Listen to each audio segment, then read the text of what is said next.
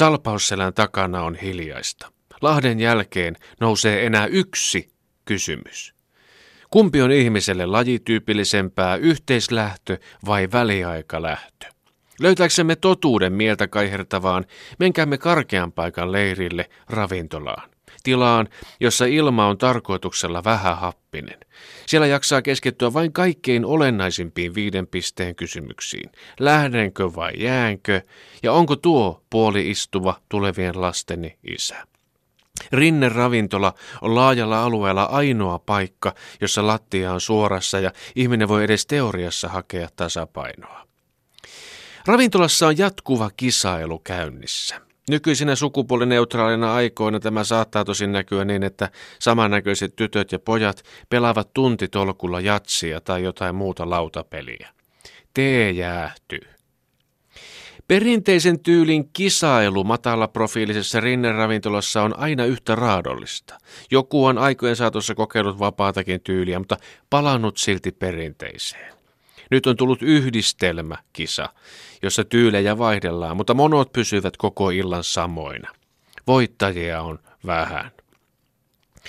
Kaikista voitteluvuosista huolimatta ravintola on siis yhä kovan kisailun alue. Niitä on päätetty yhä käyttää, kun kerran kisa-alueet on kalliilla aikoinaan rakennettu, nahkajakkarat Englannista asti tilattu. Ainoa näkösuojan tarjoava huoltoalue on vessa-alue.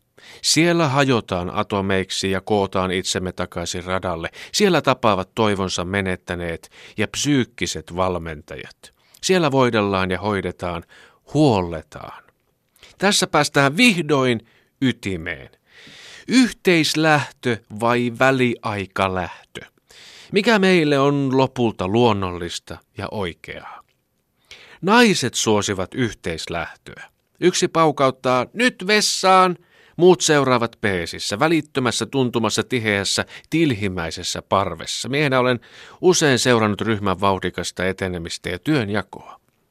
Naisten yhteislähtö vessaan sujuu hämmentävän luontevasti. Kukaan ei pyri heti alussa karkuun, vaan kahdeksan naisen pääjoukko, kärkiryhmä, etenee aina vessan ovelle asti kauniissa, nokalleen käännetyn ruudunmallisessa timantissa. Ovella alkavat ongelmat. Oma ryhmä ei sohi toisia ruuhkassa tai tallaille, mutta saniteettitilojen jiimutkassa intiaanikukkuloilla tulee aina vastaan toinen ryhmä. He ovat juuri purkaneet energiansa ja paineensa ryhmän ja vessan sisällä. Naamat ovat märät, psyyke väsynyt. Uuden freesin ryhmän kohtaaminen yhteislähtökisailussa on usein liikaa. Huutelu alkaa. Silti naiset vannovat yhteislähdön nimeen. He saavat voimaa toisiltaan.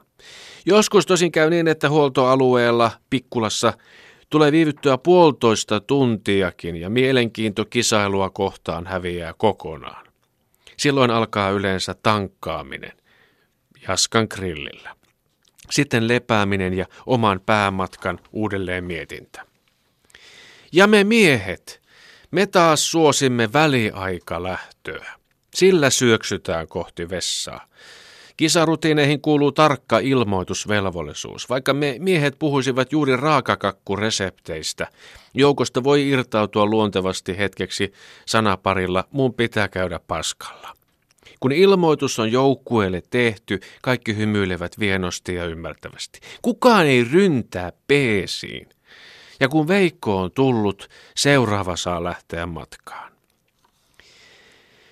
Kysymys on perustavanlaatuinen, kun ajattelemme kuolemaa.